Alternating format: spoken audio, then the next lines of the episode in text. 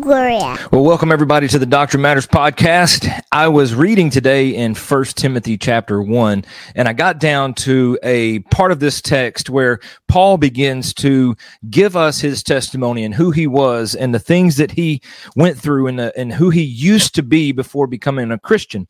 Now, one of the things really struck me, and it's one of the things that I think we should remind ourselves of often if we're honest, I think we can get a little bogged down and not remember what the word says and, and what we used to be, who we used to be. And we see this in Paul here in this text. It's one simple verse. And that's First Timothy 1:15, but it would do us well as believers, I believe, to remind ourselves of this on a daily basis. Because if we're honest, we can let our sin frustrate us, and it should. Don't get me wrong; it should frustrate us, but we can become, uh, we can start to become like um, people who just are like zombies almost, and it, we can let this thing crush us. Although, again, our sin should crush us. Please don't hear me say it shouldn't, but we can find ourselves so distraught by our sin that we feel like that we're no good for the kingdom, that God doesn't love us anymore, and we feel like we have to work our way back out of whatever mistake we've made back into the loving and caring arms of God and work our way back into good graces with him.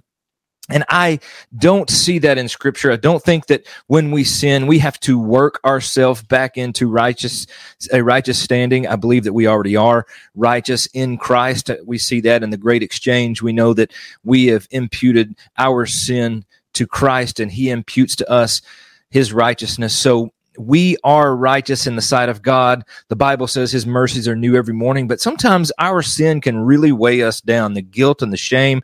And I think if we would just help ourselves remember this, and really get ourselves back on track with following Christ, being obedient to the word, it would help. But listen to this verse. I came across it. I've read it a hundred times or more, and uh, it just really hit me again today and, and just helped me think that we should probably remind ourselves of this passage every day. Now, this is Paul's testimony again, but listen to what he says. He says, the saying is trustworthy. This is First Timothy 1.15. The saying is trustworthy and deserving of full acceptance. Christ Jesus came into the world to save sinners, and I am the worst of them. Christ Jesus came into the world to save sinners. That's you and I. Paul goes on to say that he is the worst of all sinners. Now, you might think, just like I may think sometimes, that I am the chief of sinners. I am the worst of the worst. I am a terrible sinner. And if that's the way you think of yourself, you're right. I'm a terrible sinner as well at times. And I need forgiveness. I need the grace of God. The beautiful thing is that the Bible tells us in, in 1 John 1 9 that he is faithful and just to forgive us if we ask for forgiveness. And he is faithful and just to forgive us and to cleanse us of all unrighteousness. So we are sinners in need of grace and mercy and forgiveness. And the Bible says in Christ, we get that from God the Father.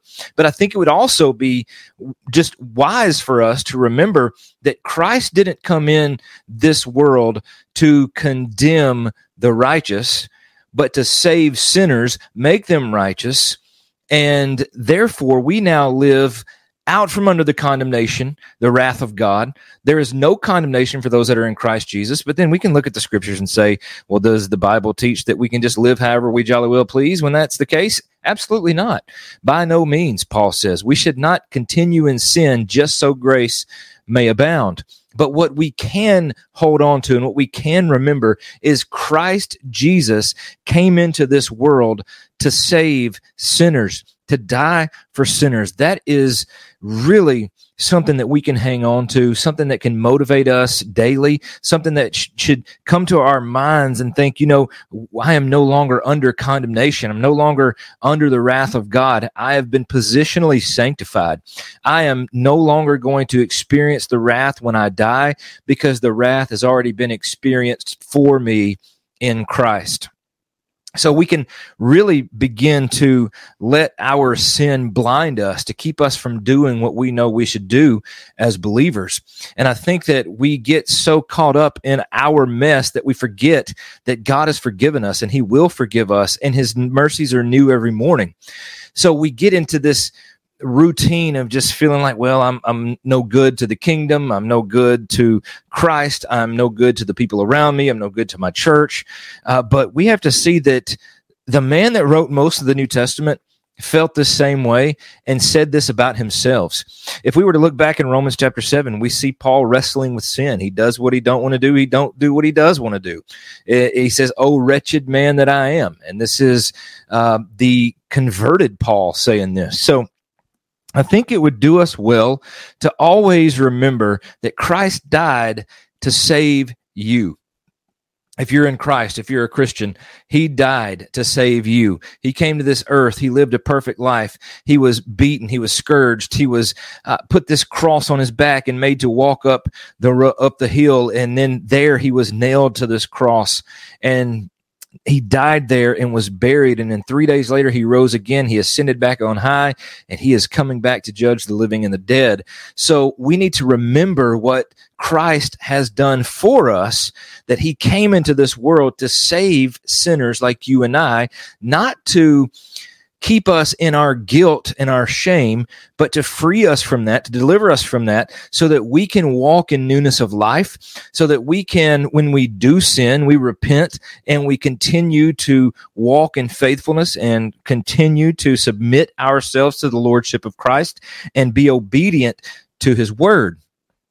And I think if we would just remember that, that we are sinners saved by grace Christ Jesus himself came to die for sinners like you and I. I think we would do well to remember that.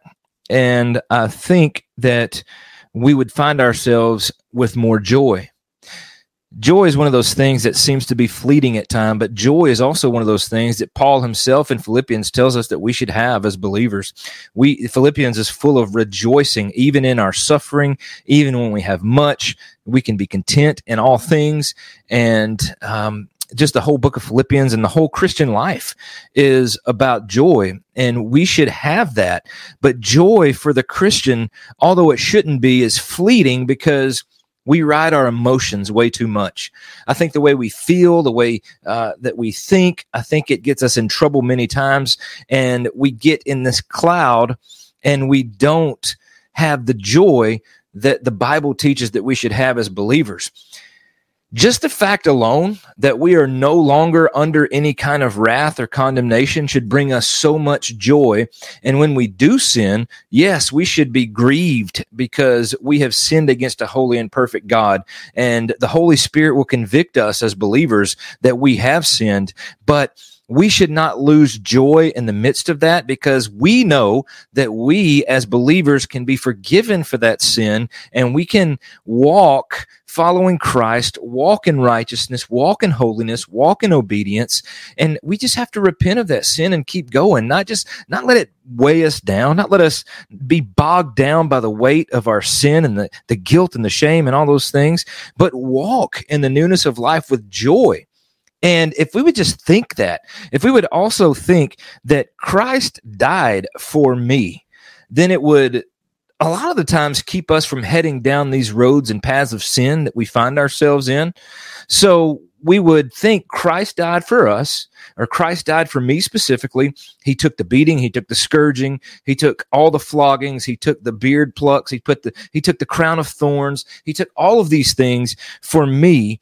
And to think that and then to continue on in a sin is essentially stepping over a bloodstained cross to do what we want to do and turning our backs on the Lord. So, if we can continually keep this in the forefront of our mind, the things that Christ went through on our behalf, I think it would help us understand that we should have joy, number one, and maybe it will help us in our daily lives. Before we give in to any kind of sin, we can think back to the cross. We can think back to everything that Jesus did for us and we can find ourselves potentially and hopefully not giving into that sin and worshiping the triune God through all of this because it's only by the grace of God that any of us are saved. But let us always remember that we look back at the sacrifice that Christ made.